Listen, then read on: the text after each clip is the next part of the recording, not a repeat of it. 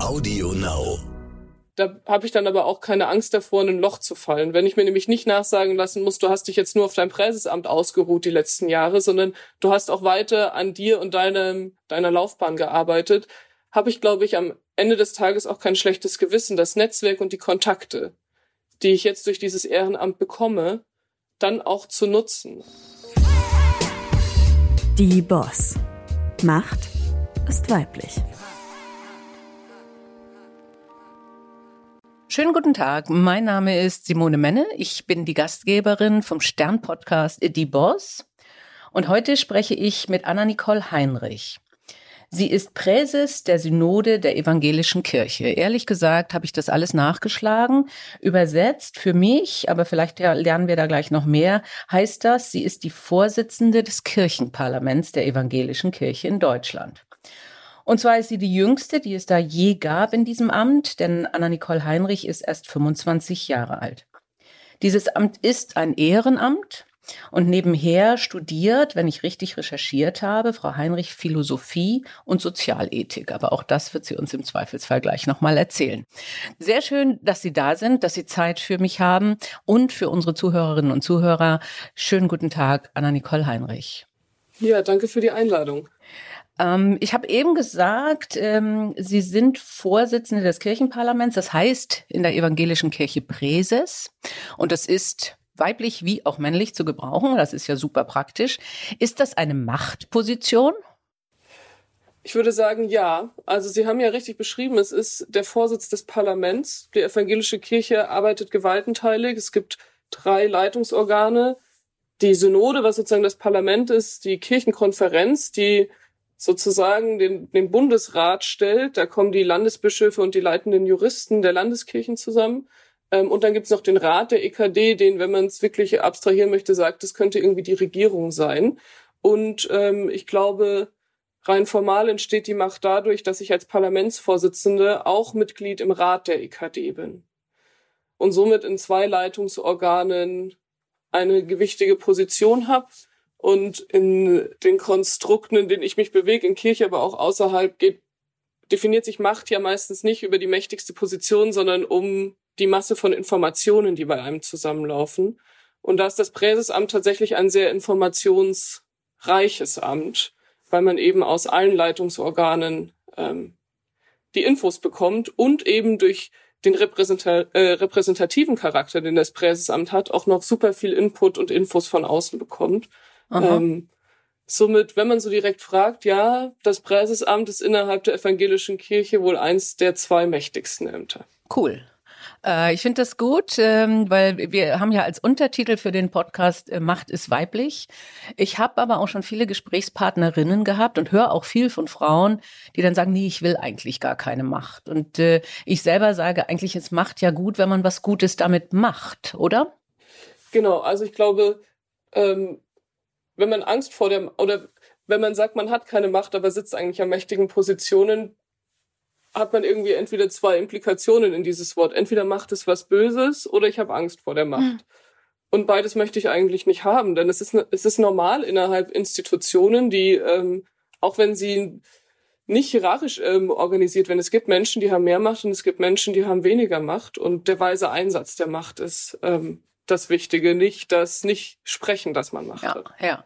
Sie haben äh, bei Ihrer äh, ersten Rede ähm, zur Synode, also zum, zum Zusammenkommen des Parlaments, äh, aber auch davon gesprochen, Sie arbeiten in einem Team und äh, Sie hatten ein halbes Jahr nur Zeit, sich in diesem Team zusammenzufinden. Wie kann man sich diese Teamarbeit vorstellen und welche Aufgabe haben Sie da? Haben Sie da eine Führungsaufgabe oder wie läuft das?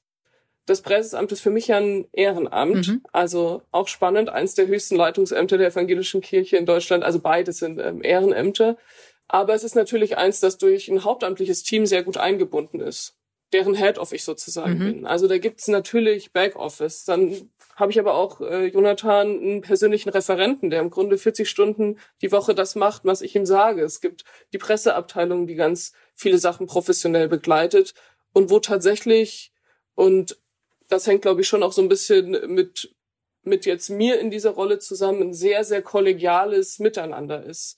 Natürlich ist am Ende klar, dass ich die Preises bin. Und wenn ich das so machen möchte, dann sind die anderen in Anführungszeichen DienstleisterInnen im Kirchenamt. Mhm. Aber im Miteinander und im Ausklüngeln und im Gucken, ähm, wo wollen wir eigentlich hinsteuern, was ist unsere Strategie, sind das für mich eigentlich die wichtigsten Sparring-PartnerInnen, ähm, weil da natürlich erstens die Stundenzahl sitzt und ähm, zweitens ja gerade, wenn es an fachliche Sachen geht, auch einfach die Expertise.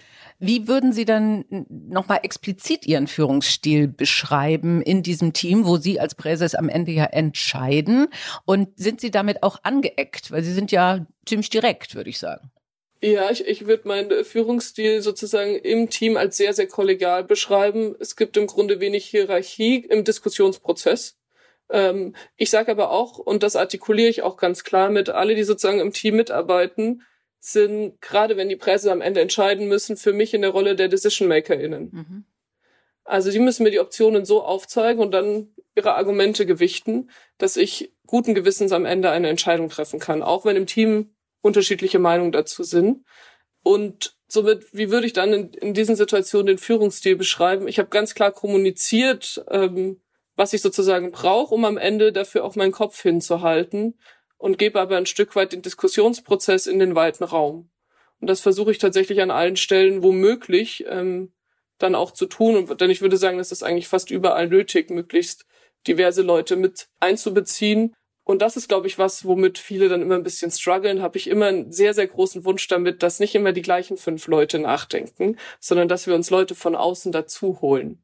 Und das ist, glaube ich, eine eine Sache, die gerade innerhalb des Kirchenamtes anstrengend ist. Netzwerke jetzt auf einmal zu binden, weil wir müssen jetzt irgendwie noch mal fünf Leute rankern, weil die Präses will noch was zum Thema Endlichkeit hören von Nicht-Theologen.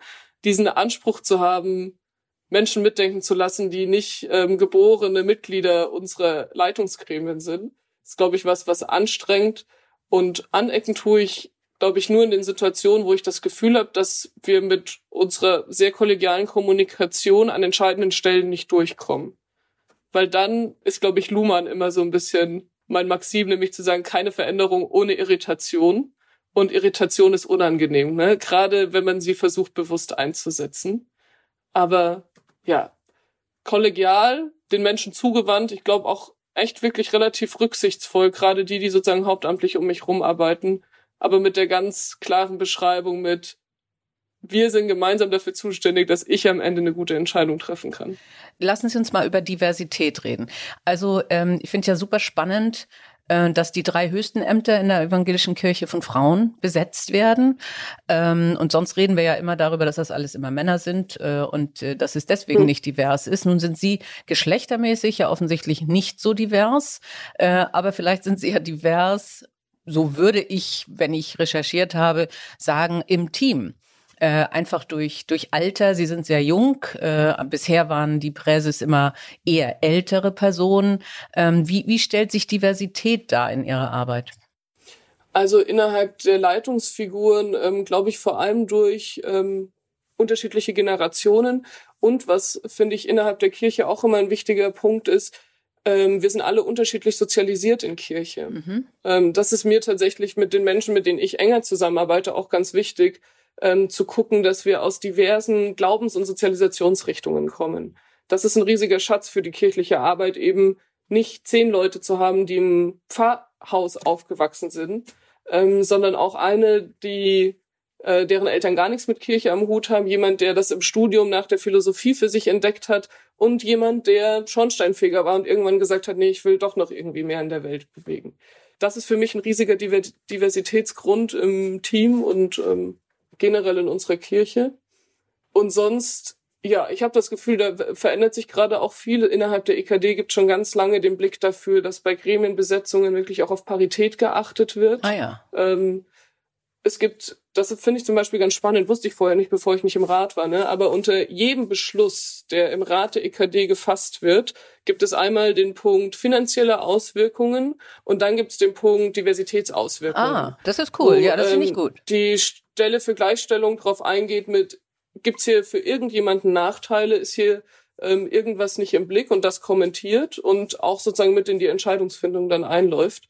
Ähm, diese Leitungsämter an sich, dass das jetzt drei Frauen machen, finde ich faktisch nicht schlimm. Das ist, ähm, finde ich, vertretbar. ähm, Und das Besondere ist ja auch, dass jedes, jeder Posten für sich einzeln gewählt wird.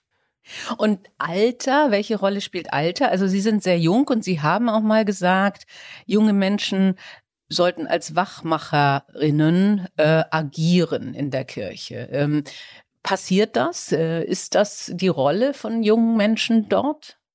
Also vorweg muss ich schieben, auch junge Menschen sind natürlich sehr divers. Ne? Stimmt. ähm, auch in ihrer Glaubenssozialisation, auch in ihrem Bild von Kirche. Aber wenn ich jetzt, wenn ich gerade auf die Leitungsgremien gucke, dann haben wir da in den letzten Jahren echt viel bewegt. Also schon Generationen an jungen Menschen, die sich innerhalb des Parlaments einbringen, vorher haben dafür gekämpft, dass man als gleichwertige Mitglieder angesehen wird. Aber dass man eben ein Stück weit eine Sonderstellung bekommt, weil man extra Quotenplätze bekommt. Denn dieses kirchliche Verfahren, wie man ins Parlament kommt, fängt im Grunde bei, also in den meisten Landeskirchen bei der Gemeinde an. Das heißt, du musst in der Gemeinde irgendwas machen. Dann musst du ins Dekanat, dann musst du auf die Landesebene. Und erst von der Landesebene kommst du auf die Bundesebene.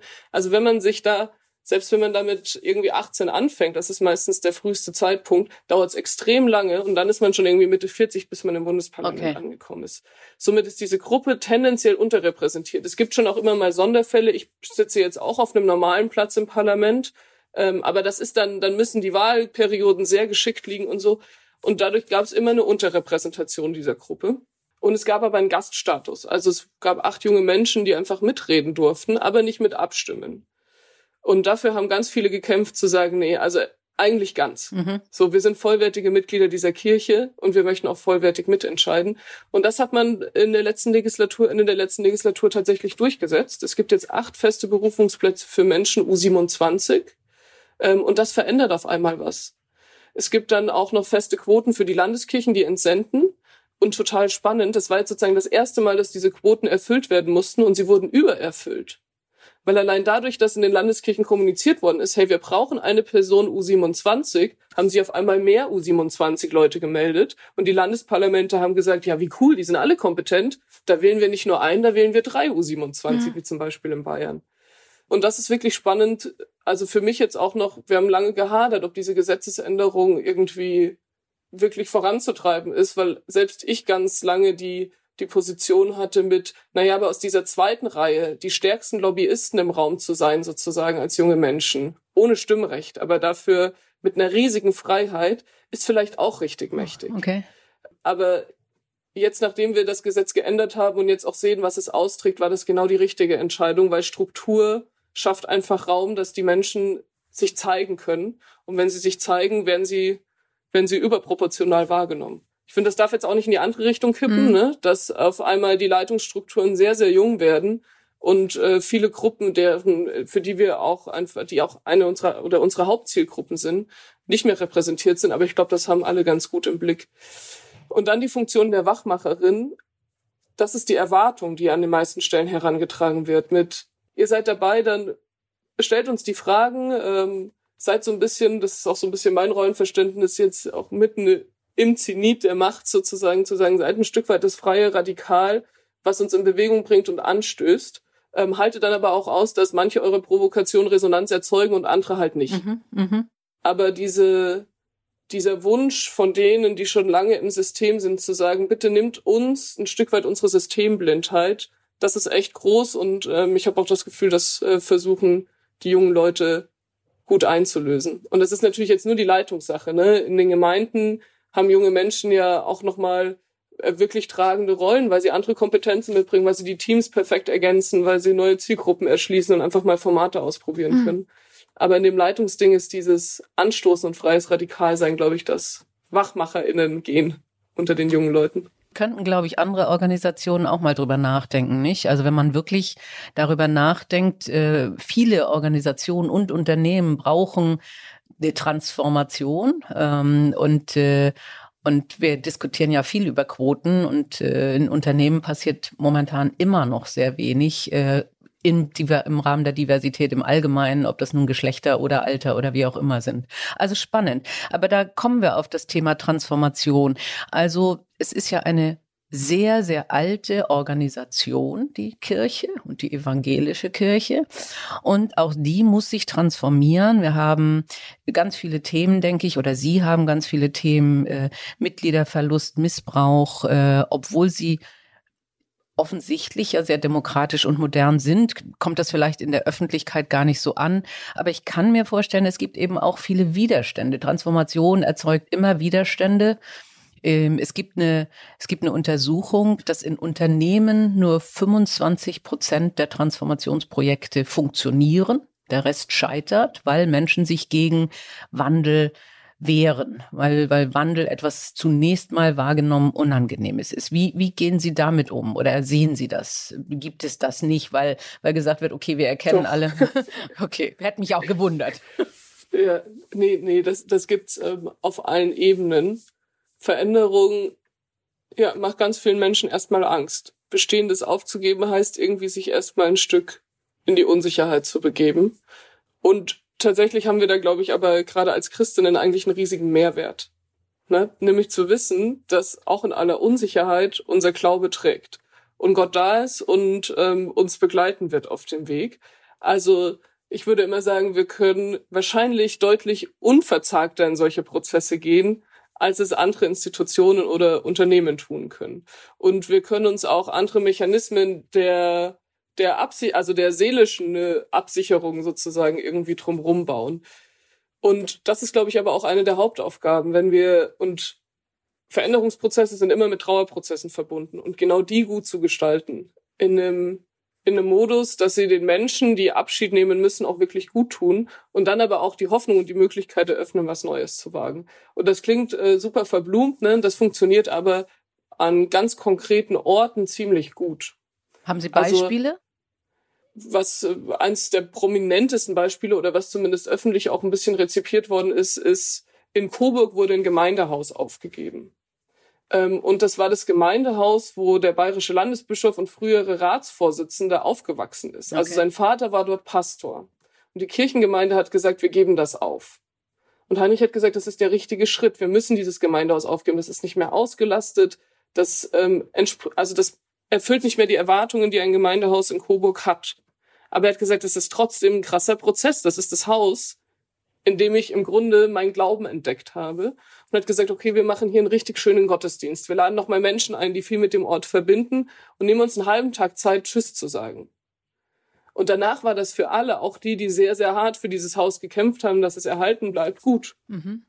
Weil sozusagen jemand sich nach vorne gestellt hat, der auch eine sehr innige Beziehung dazu hat und gesagt hat, so, nee, wir nehmen uns die Zeit und wir sagen Tschüss und sagen Danke, aber dann ist auch gut. Ähm, und dann gucken wir, was sozusagen das Projekt ist, was wir jetzt in Coburg groß machen. Und da, glaube ich, haben wir einfach einen riesigen Schatz auch in unserer Liturgie, genau sowas zu gestalten und dann aber die Sache auch ein Stück weit hinter uns zu lassen. Ich äh, vertrete die These, dass alles ein Ende hat, ähm, auch unsere Trauer. Okay. So. Ja, das, das. Außer die Perspektive auf Gott hat ein Ende. Ähm, aber ähm, das ist, glaube ich, was, was wir gerade auch, auch jetzt nach Corona nochmal ganz neu lernen. Wie gehen wir sozusagen mit dieser Endlichkeit um? Und wie trauen wir uns das dann auch in unserer weltlichen Auslebung der Kirche sozusagen ähm, wirklich zu leben von dem, wovon wir immer sprechen. Mir hat jemand, der der evangelischen Kirche durchaus nahe steht, ich bin ja hier in Kiel, da sind wir ja Hochburg, ich bin äh, umgeben von äh, Häusern, wo die evangelische Kirche arbeitet, der hat mir gesagt, ja, aber Demokratie in der evangelischen Kirche ist das eine und lebenslange Posten ist das andere und das ist ein Widerspruch, den man nicht auflösen kann und deswegen kann man wenig ändern. Wie sehen Sie das? Jetzt muss ich vorsichtig sein in der Äußerung, aber in den kirchlichen Strukturen, in denen ich mich bewege, gibt es keine lebenslangen Posten. Ah, okay. Also mein Amt ist begrenzt, das Amt der Ratsvorsitzenden ist begrenzt. Ähm, alle, also der bayerische Landesbischof ist, also alle Landesbischofposten, glaube ich, sind mittlerweile begrenzt, obwohl ich das nicht 100% weiß. Vielleicht gibt es mhm. irgendwo noch eine Landeskirche, die auf Lebenszeit wählt.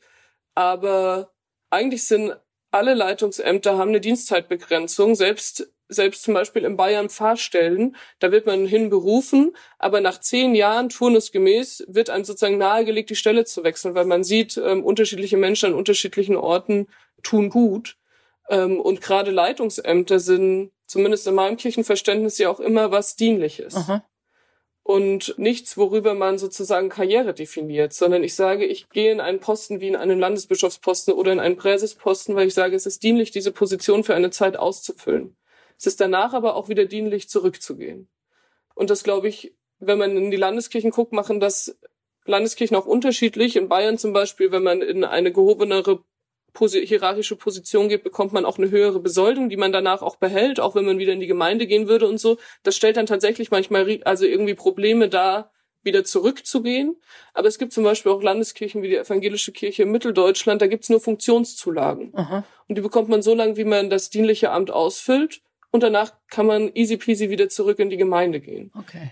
Somit würde ich sagen, dass das kein Hindernis ist und dass es auch was ist an den Stellen, wo es sozusagen noch irgendwie diese Besetzungen für immer gibt, also wirklich kritisch draufgeschaut wird und auch geändert wird. Weil wir auch merken, gerade in der Kirche, die sich verändert und wir verändern uns jetzt einfach schneller als in den 70er, 80er Jahren. Wir müssen uns auch schneller verändern. Auch die Gesellschaft wird immer schneller. Ähm, natürlich äh, müssen wir da auch agiler werden. Braucht es auch vielleicht öfter und schnellere Führungswechsel. Mhm. Ähm, und das ist dann gar nicht Kritik am Letzten, der das gemacht hat, sondern einfach das Anpassen an die Situation. Es ist interessant. Darüber wird ja bei Aufsichtsräten derzeit auch diskutiert, nicht? Ob man einfach, ob fünf Jahre tatsächlich eine gute Zeit ist, weil im Zweifelsfall braucht man in zwei Jahren andere Experten. Also jemand, der sich besser mhm. mit Digitalisierung auskennt oder mit Nachhaltigkeit oder was weiß ich was, weil sich das Geschäftsmodell ändert. Und dass man deswegen sagt, okay, um agil zu sein, müssen wir bestimmte Amtszeiten möglicherweise auch verkürzen. Ja, ja. Also die Agilität ist notwendig, denn sie müssen ja auch mit dem Mitgliederverlust umgehen. Und sie müssen auch mit dem Thema Missbrauch umgehen, ähm, wo es ja durchaus Kritik gibt äh, und teilweise wahrscheinlich der Mitgliederverlust auch mit, dem, mit den Missbrauchsthemen zusammenhängen.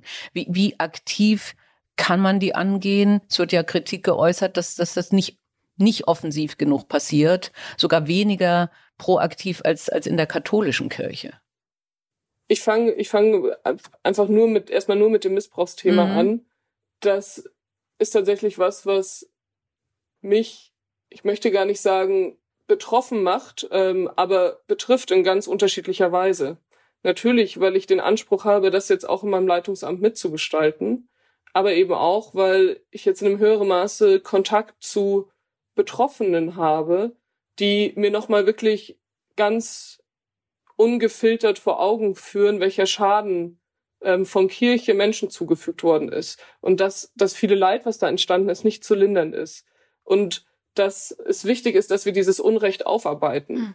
Aber dass wir nicht den Anspruch haben können, dass uns irgendjemand verzeiht, was da passiert ist. Das ähm, ist tatsächlich auch relativ intensiv, gibt aber auch am Ende sehr viel Kraft, ähm, irgendwie nach vorne zu gucken nämlich zu sagen, wir können das nicht ändern, was war. So, wir können Entschuldigung sagen, aber wir müssen nicht um Entschuldigung, wir, wir können gar nicht um Entschuldigung bitten, sondern wir müssen das hinnehmen und müssen aber umso vehementer gemeinsam dafür eintreten, dass es nicht wieder passieren mhm. kann. Gemeinsam heißt, wir bei uns, es ist bei uns passiert, also müssen wir auf uns selbst gucken, aber natürlich gemeinsam mit den Betroffenen mhm. und aber auch mit externen Stellen, denn bei allem Willen, das selbst aufzuarbeiten, es ist wie bei allen anderen Themen auch. Ein externer Blick hilft, sich besser aufzustellen und immer mit dem gemeinsamen Ziel aller, also Betroffene, Kirche, externe AkteurInnen. Wir wollen, dass es nicht wieder in unserer Kirche passieren kann. Und dann hat das natürlich irgendwie drei Stränge, Intervention, Prävention, Aufarbeitung. Und da sind wir tatsächlich an unterschiedlichsten Stellen dran. Auch mit der Synode haben wir da jetzt in der letzten Sitzung nochmal einiges an Weichen gestellt ähm, haben auch gesagt, das ist ein Dauerthema. Das ist nichts, was wir irgendwie nur mal schwerpunktmäßig in der Legislatur behandeln, mhm. sondern das kommt jedes Mal auf die Tagesordnung. Mhm. Wir müssen wissen, was dazu in unserer Kirche passiert. Wir müssen wissen, was in der Gesellschaft allgemein zu dem Thema passiert. Ähm, und wir müssen die Prozesse, die wir angestoßen haben, im Blick behalten. Und da ist natürlich die Betroffenenpartition super wichtig, aber ähm, eben auch die wissenschaftliche Aufarbeitung. Also es gibt eine große Verbundstudie, ähm, die Forumstudie, wo jetzt ähm, auch im Laufe der nächsten zwölf Monate die ersten Ergebnisse erwartet werden, die wirklich nochmal systematisch drauf guckt. Welche Risikofaktoren gibt es speziell in der evangelischen Kirche? Denn wenn sich eins abzeichnet und das, das sagen jetzt sozusagen auch schon die ersten Ergebnisse, ja, sexualisierte Gewalt gibt es, gab es und gibt es auch immer noch in der evangelischen Kirche, aber anders als in der katholischen Kirche. Wir sind institutionell anders aufgebaut. Es gibt mit hoher Wahrscheinlichkeit ganz andere Risikofaktoren als in der katholischen mhm. Kirche. Und die Fallzahl, auch wenn das Dunkelfeld sehr groß ist, ist die, die ähm, Fallzahl doch deutlich geringer. Das heißt aber auch, dass man nochmal ganz anders drauf gucken muss. Weil gerade wenn es nicht die ganz großen systematischen, institutionellen Schlüssel gibt, ist nochmal sehr viel mehr auf die Individualfälle zu gucken und auch zu schauen, wo liegen da sozusagen die Risikobereiche. Und natürlich immer weiter drüber zu sprechen in unterschiedlichsten Formaten, das Thema auch so ein Stück weit aus der Tabuzone zu mhm. holen. Das merke ich jetzt auch in meiner neuen Rolle. Es ist für viele immer noch ein Tabuthema, obwohl in der Öffentlichkeit, in den Medien ganz viel drüber gesprochen wird. In Gemeinden und in Gesprächen vor Ort ist es oft ein mit, ja, haben wir gehört, dass es passiert ist, aber bei uns wahrscheinlich nicht. Mhm. Aber nee, wahrscheinlich ist es auch in deinem Nahumfeld mhm. passiert. Und mit hoher Wahrscheinlichkeit kann es, kann es sein, dass Betroffene von sexualisierter Gewalt bei dir im Gottesdienst sitzen, mhm. wenn du einen machst. Und wie gehen wir da mit Sprache um? Wie sensibel sind wir wirklich in allen unseren Angeboten auch, ähm, diese Menschen mitzudenken? Das ist tatsächlich was, was mich gerade auch sehr beschäftigt. Ich bin jetzt äh, am Wochenende bei einem Gottesdienst eingeladen, den Betroffene für Betroffene organisieren und war da jetzt auch ein Stück weit kurz in der Vorbereitung involviert, zu sehen, was für Fragen sich da stellen, was für Sachen auch wieder Sachen triggern. Und das ist ja, dass es nicht wieder passieren kann, ist das eine, dass wir die Menschen, die aber weiterhin zu unserer christlichen Gemeinschaft gehören wollen, und das finde ich sehr gut, dass sie trotzdem Halt in ihrem Glauben finden, dass wir dann eine sehr hohe Sensibilität an den Tag legen und sagen, okay, wenn das Vater unser für dich mit was sehr Verletzenden verbunden okay. ist, dann brauchen wir das in unserer Liturgie nicht. Ja, so weit denkt man ja gar nicht, ja. Genau, aber dann darf nicht der Hochtheologe kommen und sagen, ja, aber das Abendmahlsritual ohne Vater unser ist nicht abgeschlossen. Nein, Bullshit. Ja. Wenn das Abendsmahlritual für uns abgeschlossen ist, ist es für uns abgeschlossen, auch ja. ohne das Vater unser. Ja. Und da die notwendige Sensibilität auch an den Tag zu legen und das wirklich, ja, darüber sprechen zu können und sprechen zu dürfen mhm. an allen Stellen, ist, glaube ich, super wichtig. Ist aber natürlich auch für viele persönlich irgendwie eine große Hürde. Ähm, aber ich kann da echt nur bestärken, dass es, dass es gut tut, darüber ins Gespräch mhm. zu kommen. Ja, untereinander in der Gemeinde, aber auch mit Betroffenen, also den Kontakt nicht zu scheuen. Ja, das ähm, finde ich, also das, ich habe jetzt eben gerade ein bisschen Gänsehaut gekriegt, aber klar, man kann gar nicht sich reindenken, was bestimmte Dinge, die dann passieren in einem Gottesdienst im Zweifelsfall, mit was man das dann verbindet, mhm. nicht? Und dass man dann, dann muss man es natürlich aussprechen dürfen und jemand muss zuhören, damit man es geändert kriegt. Ja, absolut, absolut. Ja. Und jetzt noch mal zum Thema Mitgliederverlust. Das ist ja auch kein Problem nur der evangelischen Kirche. Äh, aber ich habe irgendwie gelesen, in Freiburg hat jemand errechnet, dass, ähm, dass äh, 2060, hört sich noch lange hin an, ähm, aber die, die Zahl nur noch 10 Millionen sind. 10 Millionen Mitglieder der evangelischen Kirche. Das, äh, da wollen Sie ja ganz bestimmt sagen, nee, also da möchte ich was dagegen tun, oder? Ja, wir haben ja auch vor zwei, vor eineinhalb, zwei Wochen die aktuellen Kirchenmitgliedszahlen ähm, veröffentlicht. Also die evangelische Kirche rutscht das erste Mal unter 20 Millionen mhm. Mitglieder. Das ist ja auch schon irgendwie äh, so ein kleines, so eine kleine Zenite ähm, sozusagen unterschritten worden ist. Und äh, wir hatten parallel aber auch eine Studie dazu in Auftrag gegeben, weil das ist mir tatsächlich ganz wichtig und da finde ich, hat man vielleicht in den letzten Jahrzehnten auch ein bisschen was in Kirche verschlafen. Ich glaube, man hatte eine den wenigsten Stellen wirklich datenbasiert gearbeitet, sondern hat sich irgendwie immer ein bisschen von der Haltung treiben lassen. Aber gerade aus äh, der Forschungsrichtung, wo ich jetzt auch eine Zeit lang unterwegs war, ist datenbasiertes Arbeiten einfach der Garant äh, irgendwie für eine gute Steuerung von Strategie und Prozessen. Ähm, deswegen gab es jetzt parallel dazu auch ähm, nochmal eine Untersuchung der Austrittszahlen 1819. Ähm, das hat das Sozialwissenschaftliche Institut der Evangelischen Kirche gemacht und hat dabei sowohl die evangelischen als auch ähm, die katholischen Austrittszahlen ähm, nochmal unterfüttert. Und da kommen natürlich einige Gründe, die man, äh, die man kennt. Da ist das Missbrauchsthema auch eins mit, was oft genannt ist. Aber der größte Punkt, der sich abzeichnet, warum Menschen aus der Kirche austreten, das ist dann oft nochmal irgendwie dieses eine Erlebnis oder dieses eine Thema. Aber eigentlich geht's ähm, in den meisten Fällen um den Abbruch der Sozialisation. Mhm christliche Sozialisation findet heute nicht mehr so statt, wie das noch vor 20, 30 Jahren stattgefunden hat. Es wird nicht mehr so viel über die Großeltern- und Elterngeneration weitergegeben und es ist einmal abgebrochen, es ist schwer, den Faden wieder aufzunehmen. Und ich glaube, das ist der Punkt, wo wir als evangelische Kirche ansetzen müssen, nämlich neue Wege der Sozialisation zu finden, neue Wege des, des Einstiegs sozusagen, mhm. neue Wege des, da habe ich was gehört, was mich irgendwie im Herzen berührt hat und ich kann das noch gar nicht so ergründen, aber ich will das nochmal haben, also schaue ich mir das nochmal an. Und das passiert halt nicht mehr am Abendessentisch, wenn ähm, Onkel Fred gestorben ist, sondern das braucht jetzt irgendwie neue Orte und Räume und dann auch kreative Ideen. Und das ist tatsächlich das, wo ich gerne einsteige, zu sagen, wir wollen wieder mehr Leuten die Möglichkeit, ähm, die Möglichkeit bieten, sich irgendwie berühren zu lassen vom Glauben und darin Halt und Hoffnung zu finden. Und ich glaube tatsächlich, zumindest nach einigen Erfahrungen jetzt in den letzten Monaten, wo ich auch ganz viele Netzwerken und Runden unterwegs war, die mit Kirche gar nichts am Hut haben. Gerade dieses junge Frauenleitungsposition äh, bringt mich da in ganz neue Netzwerke, was wirklich spannend ist. Ne? Und dann sitzt man irgendwie auf einem Panel und erzählt eigentlich nur über die Glaubensbiografie. Und danach kommen Leute und sagen, wie spannend. Was kann ich denn hier eigentlich machen?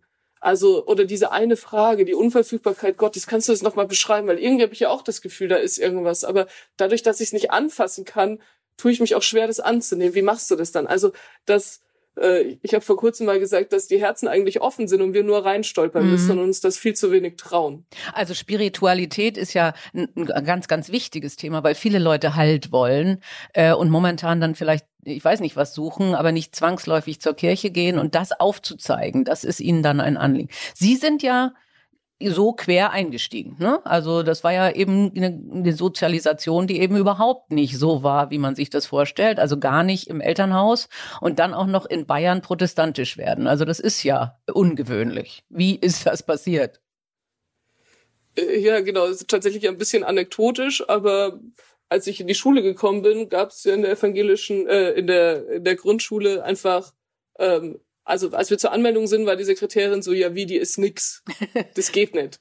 Die muss entweder evangelisch oder katholisch sein, weil was soll es nach hier die nächsten vier Jahre? Und dann war so, okay, also ich muss irgendwas sein. Dann durfte ich mir einmal den katholischen Rallyeunterricht anschauen, einmal den evangelischen. Der katholische war ein alter Pfarrer, der war irgendwie nicht spannend. Der evangelische war super spannend, Kombiklasse eins bis vier, nur irgendwie sieben, acht Leute im Raum der Mittagsbetreuung auf dem Spieleteppich die Sechsjährige ist überzeugt. Evangelisch sein muss das Coolste der Welt sein, wenn man innerhalb des Schulunterrichts zwei Stunden die Woche auf den Spieleteppich darf. Ähm, und das ist aber natürlich nur der Anfang. Ne? Das war aber mhm. sozusagen dieser, dieser erste Punkt, wo ich jemand über Format und Raum sozusagen in mein Herz gestolpert ist und dann da irgendwie Geschichten erzählt hat, wir Sachen gemacht haben, dass ich irgendwann Ende der Grundschule nach Hause gegangen bin und gesagt habe, Mama, ich will getauft werden. Und meine Mama halt nicht verbohrt und ähm, nicht christlich gesagt hat, äh, nee, damit haben wir nichts am Hut, sondern gesagt haben, okay, krass, das scheint dir irgendwas zu geben. Was müssen wir denn tun? Ich so, ja, die Lehrerin hat gesagt, wir müssen zum Pfarrer gehen. Und meine Mama so, ja, dann gehen wir halt mal zum Pfarrer und gucken. Und dadurch bin ich ein Stück weit wirklich super spannend in die Gemeinde reingewachsen, weil dann eben auch alle wussten, ich komme aus einem Elternhaus, wo ich nichts gelernt bekomme von allen Ritualen, über die wir auch in der Schule gesprochen haben und so und mich ein Stück weit an vielen Stellen mit an die Hand genommen haben. Und das wünsche ich mir, dass diese Erfahrungen auch in unterschiedlichsten Alters, äh, in unterschiedlichsten Generationen wirklich gemacht werden können. Und wenn wir da echt Energie reinsetzen und uns als Kirche trauen, das wirklich zu unserem Schwerpunkt, also noch viel stärker, das ist eh unser Schwerpunkt, ne, aber noch mal viel stärker in den Blick zu nehmen und um in diesen Feldern was machen zu können, auch bei herkömmlichen Sachen was lassen, dann ist mir nicht bange um die Mitgliederzahlen, auch wenn sie kleiner werden, was nicht aufzuhalten sein wird, dann haben wir trotzdem, tun wir trotzdem weiter in unser Nötigstes, die Botschaft an möglichst viele Menschen zu bringen. Mhm. Und die Kirchenmitgliedschaft, und das ist jetzt aber nur meine persönliche Meinung, ne, da spreche ich nicht für die evangelische Kirche in Deutschland, ist ja auch nur das eine. Ne? Also der Schritt, sich taufen zu lassen und dann wirklich bei der Institution zu bleiben, ist ein großer. Aber wir erreichen als Kirche ganz, ganz viele Menschen. Mhm. Gerade auch, also Kirche und Diakonie gehört immer zusammen. Da sind wir für ganz, ganz viele Menschen da. Auch wenn sie auf dem Papier keine Kirchenmitglieder sind, sehen wir sie als Teil unserer Gemeinschaft an. So nicht nur nicht nur Kirche für andere, sondern wir sind Kirche mit anderen. Sobald wir mit anderen agieren, sind wir Kirche zusammen mit anderen. Und ähm, das zu durchdenken, was es eigentlich heißt, auch Leute, die nicht staatskirchenrechtlich an uns gebunden sind, mit in den Blick zu nehmen und uns auch, und das soll gar nicht dafür da sein, um Zahlen zu schönen, ne? So, das brauchen wir nicht. Wenn die Zahlen schlecht sind, sind die Kirchenmitgliedschaftszahlen schlecht. Aber trotzdem sichtbar zu machen, was überall Gutes passiert und wie viele Menschen mit Glaube, Kirche und unseren Grundüberzeugungen in Berührung kommen und auch davon geprägt werden. Okay. Was mich jetzt interessiert auch noch ist, äh, wie geht es denn eigentlich mit Ihnen weiter? Also Sie sind jetzt sehr jung, Frau in einer mächtigen Führungsposition. Sie haben es ja eben gesagt, Sie haben dadurch ja Zugang, Panel-Diskussionen, was weiß ich, können, können also sehr viel Überzeugungsarbeit leisten und, und auch sich einbringen. Und gleichzeitig studieren Sie und äh, was, was ist denn Ihr Karrierewunsch? Ist, wollen Sie in eine Führungsposition kommen? Wollen Sie Bischöfin werden? Also kann, ich kann ja gar nicht Bischöfin werden, weil ich studiere nicht Theologie. Ah, okay. Also ähm, ich, äh, Sie haben ja vorhin schon richtig gesagt, ne? Philosophie, Sozialethik, mache gerade Master Menschenbildung, Werte mit dem Schwerpunkt Medizinethik. Ist tatsächlich keine so einfache Frage, weil das Präsesamt ist ein Ehrenamt, ein sehr zeitintensives Ehrenamt ähm, und deswegen sozusagen diese Waage zwischen meiner beruflichen Laufbahn und diesem Ehrenamt zu halten, ist ähm, eine Herausforderung, die ich aber sehr bewusst angehe. Also meine Perspektive ist, oder äh, meine Zielvorstellung ist, ich darf nach sechs Jahren Ehrenamt nicht maximal mit meinem Masterabschluss dastehen und dann irgendwie in der Luft hängen und sagen, oh, jetzt weiß ich gar nicht, was ich machen ja. soll. Jetzt hatte ich hier irgendwie sechs Jahre lang krasse Wirksamkeit, krasse Leitung und jetzt hänge ich irgendwie in der Luft, weil formal auf dem Papier habe ich eigentlich nur einen Masterabschluss ohne jede Praxiserfahrung. Deswegen eins der wichtigsten Sachen, die mir von vornherein, äh, die ich auch gesagt habe, da, da geht nichts dran, war, ich habe eine halbe Stelle an der Uni und die behalte ich. Mhm. Und dieses Ehrenamt und auch dieses Leitungsamt muss funktionieren, während ich 20 Stunden sozusagen arbeite, um für meine berufliche Laufbahn weiterzukommen. Und das heißt für mich im Moment natürlich, dass ich alles ein bisschen langsamer mache, gerade auch die Masterarbeit, aber das ist auch in Ordnung. Das ist jetzt nichts, womit ich hader. Ob das jetzt ein oder zwei Jahre länger dauert, macht ähm, am Ende des Tages keinen Unterschied habe aber schon den Anspruch, dass ich jetzt nach der Masterarbeit sage, nach diesen sechs Jahren Preiseszeit muss ein weiterer Qualifikationsschritt rausgesprungen sein. Mhm. Und das kann irgendwie nochmal in einem Unternehmen passieren. Das kann ich mir gerade aber eigentlich sehr gut vorstellen, einfach nochmal jetzt drei, vier Jahre eine Promotion dran zu hängen und darüber sozusagen nochmal in meinem Fachbereich eine neue Qualifikation zu erlangen. Und was dann kommt, ist, glaube ich, relativ offen und da habe ich dann aber auch keine Angst davor, in ein Loch zu fallen. Wenn ich mir nämlich nicht nachsagen lassen muss, du hast dich jetzt nur auf dein Präsesamt ausgeruht die letzten Jahre, sondern du hast auch weiter an dir und deinem, deiner Laufbahn gearbeitet, habe ich, glaube ich, am Ende des Tages auch kein schlechtes Gewissen, das Netzwerk und die Kontakte, die ich jetzt durch dieses Ehrenamt bekomme, dann auch zu nutzen. Also mhm. zu sagen, das ist jetzt ein völliges selbstloses Hingeben. Natürlich, das ist eine dienliche Aufgabe. Aber da, dadurch entsteht so viel so viel Wegweisendes und Zukunftsweisendes, glaube ich, auch für mich persönlich an Gesprächen, an Menschen, die ich kennenlerne, das sozusagen jetzt kategorisch auszuschließen mit, ich nutze nichts dieser Kontakte, weil ich möchte dann mein Leben selbst bestreiten. Ich, ich bestreite auch dieses Amt als Anna-Nicole Heinrich. Und deswegen, glaube ich, findet man dann innerhalb des Netzwerks bestimmt auch Anknüpfungspunkte, wo man nach einer hoffentlich abgeschlossenen Promotion irgendwie weiterlaufen kann. Und was für mich ja in meinem Amt. Es wäre ja dumm, es nicht zu nutzen. Ja. Genau, aber es ist auch, ich habe manchmal das Gefühl, wenn man das artikuliert, wird man direkt an, also würde von jemandem, der das kritisch anfragt, direkt gefragt werden, aha, machen Sie dann dieses Ehrenamt nur, weil Sie wissen, dass Sie da ein gutes Netzwerk bekommen? Nein, so ist es nicht. Aber äh, das ist auch bei Ehrenamt bei Kirche ganz oft so, ne? Warum machst du das? Ja, weil ich anderen helfen möchte. Ja, aber du darfst schon auch sagen, dass du davon persönlich profitierst, ja. dass du persönlich Halt findest, dass du persönlich Skills bekommst, die du in der Schule nicht lernen würdest. Gerade in der Jugendarbeit ist das auch immer ein Thema. Deswegen ist mir das immer wichtig, das dann auch mal zu artikulieren, weil es, glaube ich, ganz viele auch tun und artikulieren würden, aber Angst davor haben, weil sie Angst haben, sie dass sie irgendwie daraufhin angegriffen werden. Ich glaube, das ist ein ganz wichtiges Thema auch für unsere Zuhörerinnen und Zuhörer. Und ich sehe das bei Frauen oder höre das bei Frauen öfter als bei Männern. Ja, also das Netzwerken und dann Netzwerke auch zu nutzen äh, dass das als anrüchig empfunden wird. Ich habe sogar mal von einer Beraterin gehört, dass sie keine Aufträge aus ihrem Netzwerk kriegt, weil Frauen dann gleich denken, huh, nee, das ist was korrumpierbares oder so. Und ich denke, das ist wichtig und wirklich auch, wir, wir fragen ja auch immer nach einem Karrieretipp, ähm, dass man da wirklich das genau so ausspricht, wie Sie es eben gemacht haben. Ne? Dass man sagt, natürlich kann ich ein, ein Netzwerk nutzen, das ist nicht ehrenbrüchig und trotzdem kann ich natürlich dieses Ehrenamt voll und richtig gut ausfüllen. Also das widerspricht sich in keiner Form. Das ist eine ganz wichtige Botschaft, finde ich. Aber ja. was, was macht man denn? Also was, was, was wird man denn, wenn man Sozialethik studiert? Ja, was macht man dann? Also man kann natürlich gut in der Forschung bleiben. Jetzt mit dem Schwerpunkt Medizinethik habe ich mal irgendwie eine Richtung eingeschlagen, wo sich natürlich irgendwie auch neue Pfade aufmachen. Ähm, prinzipiell ist das ja irgendwie ist ja auch immer eine Schwerpunktsetzung, was man dann wirklich tut. Es kommt jetzt auch noch mal drauf an, wo ich in der in der Promotionsarbeit mhm. hinsteuere Beratung als Geisteswissenschaftlerin ähm, geht natürlich immer, aber was ich äh, mir tatsächlich gut vorstellen könnte, ist in einem Themenbereich, in dem ich dann auch promovieren werde, jedenfalls auch in die Netzwerk- und Lobbyarbeit zu gehen. Mhm. Denn schon in der Jugendarbeit, ich weiß, mit 15 war ich mal in so einem kleinen Gremium, da hat jeder eine Rolle bekommen und äh, von den anderen eine Rolle zugeschrieben bekommen. Und da hatte ich damals schon den, das Label die Netzwerkerin okay, bekommen. Okay. Und ich glaube, das ist wirklich auch äh, eine meiner Hauptkompetenzen und ich gucke ja immer, dass ich meine Kompetenzen gut einbringe. Deswegen zum Beispiel auch kirchliche Gremienarbeit, weil da kann ich meine Kompetenzen gut einbringen. Im Gemeindefest beim Kuchenbacken bin ich einfach unterqualifiziert. das kann ich nicht. Und es ist total gut, dass andere da ihre Kompetenzen mhm. einbringen. Ähm, und für unsere Kirche ist beides gleich wichtig.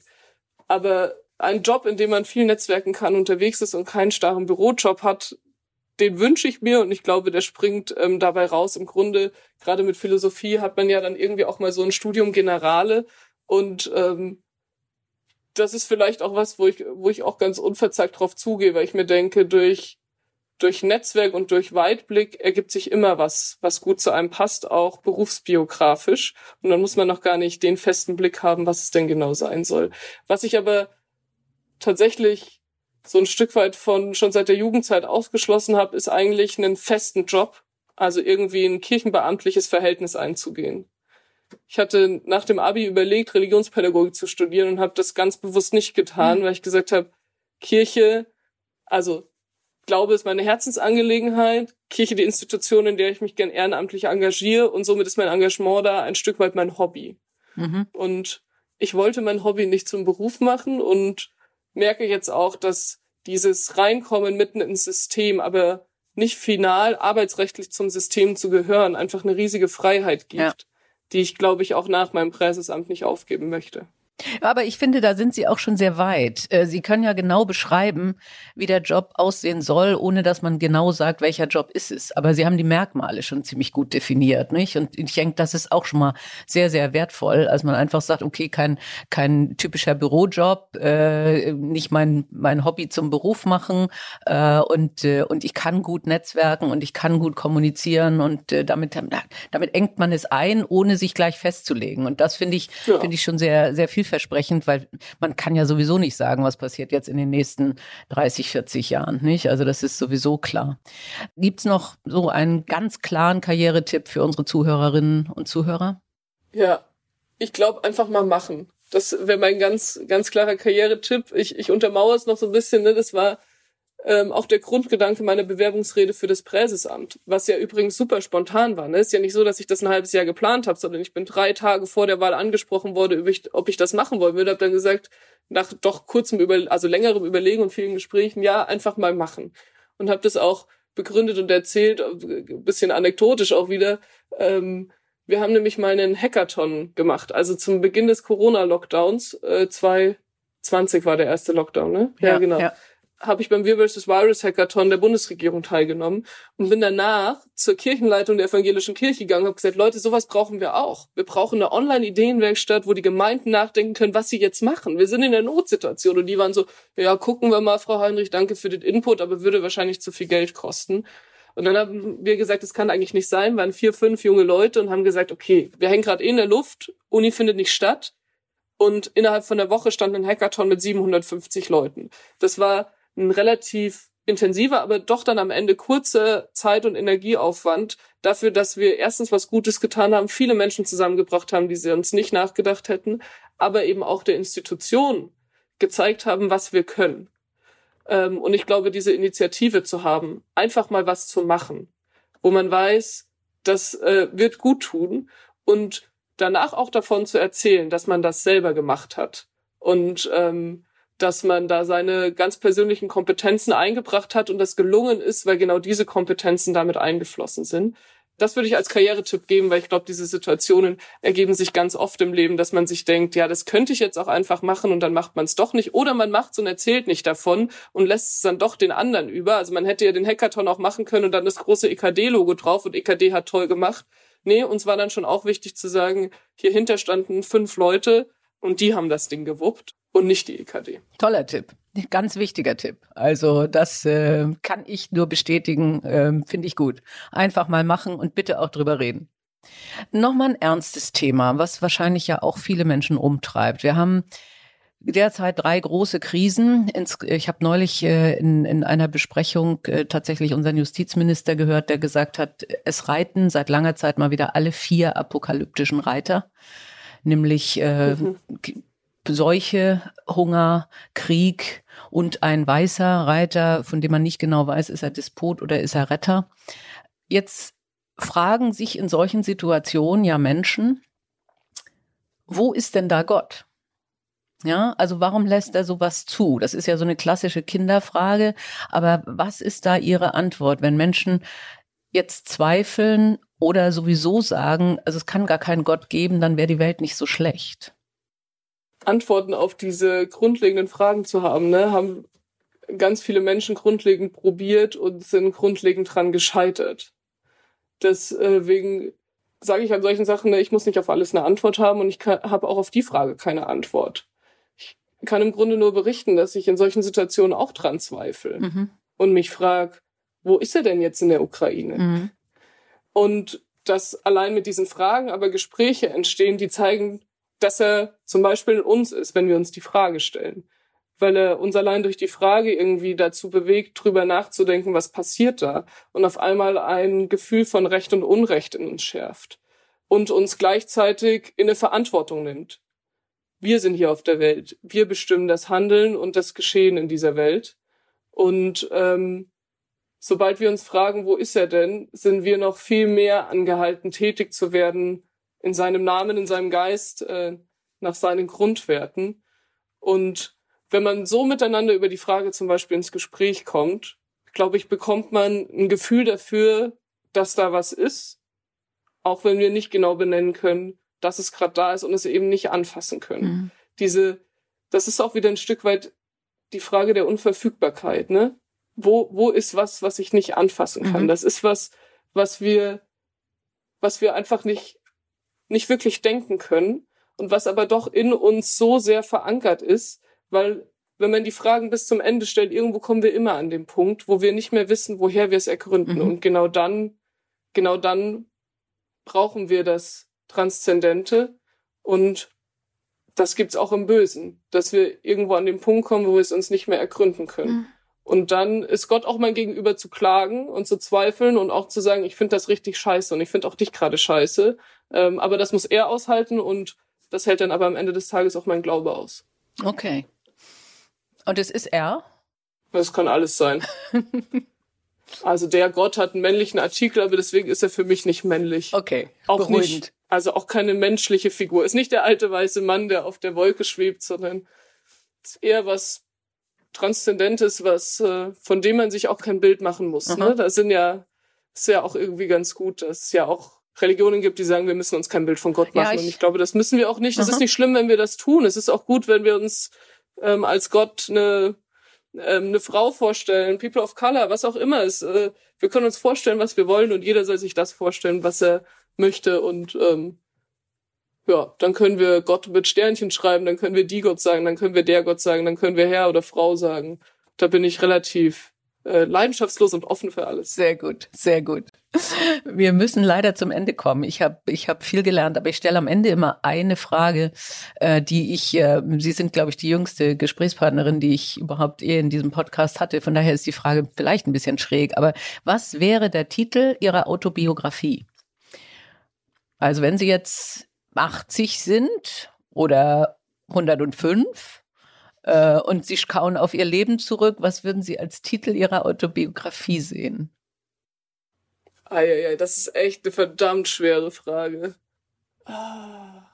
Also auf alle Fälle was mit Netzwerk und irgendwas mit Netzwerken mitten ins Herz keine Ahnung, Schön. einfach mal so ins Blaue geschossen. Ja, das ist doch gut. Also wenn man, es ist ja natürlich schwierig, wenn man es spontan machen muss, ja. aber, aber manchmal ist es ja genau auch das, dass man sagt, was ist wichtig, nicht? Und wichtig ist das Netzwerken ja. und wichtig ist das Herz und die Emotion und das Gefühl dabei. Genau.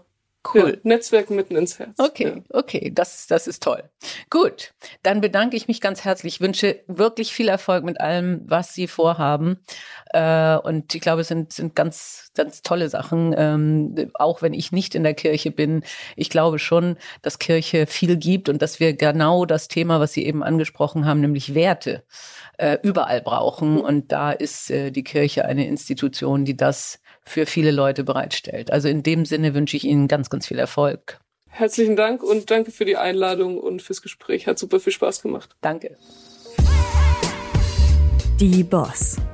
Macht ist weiblich.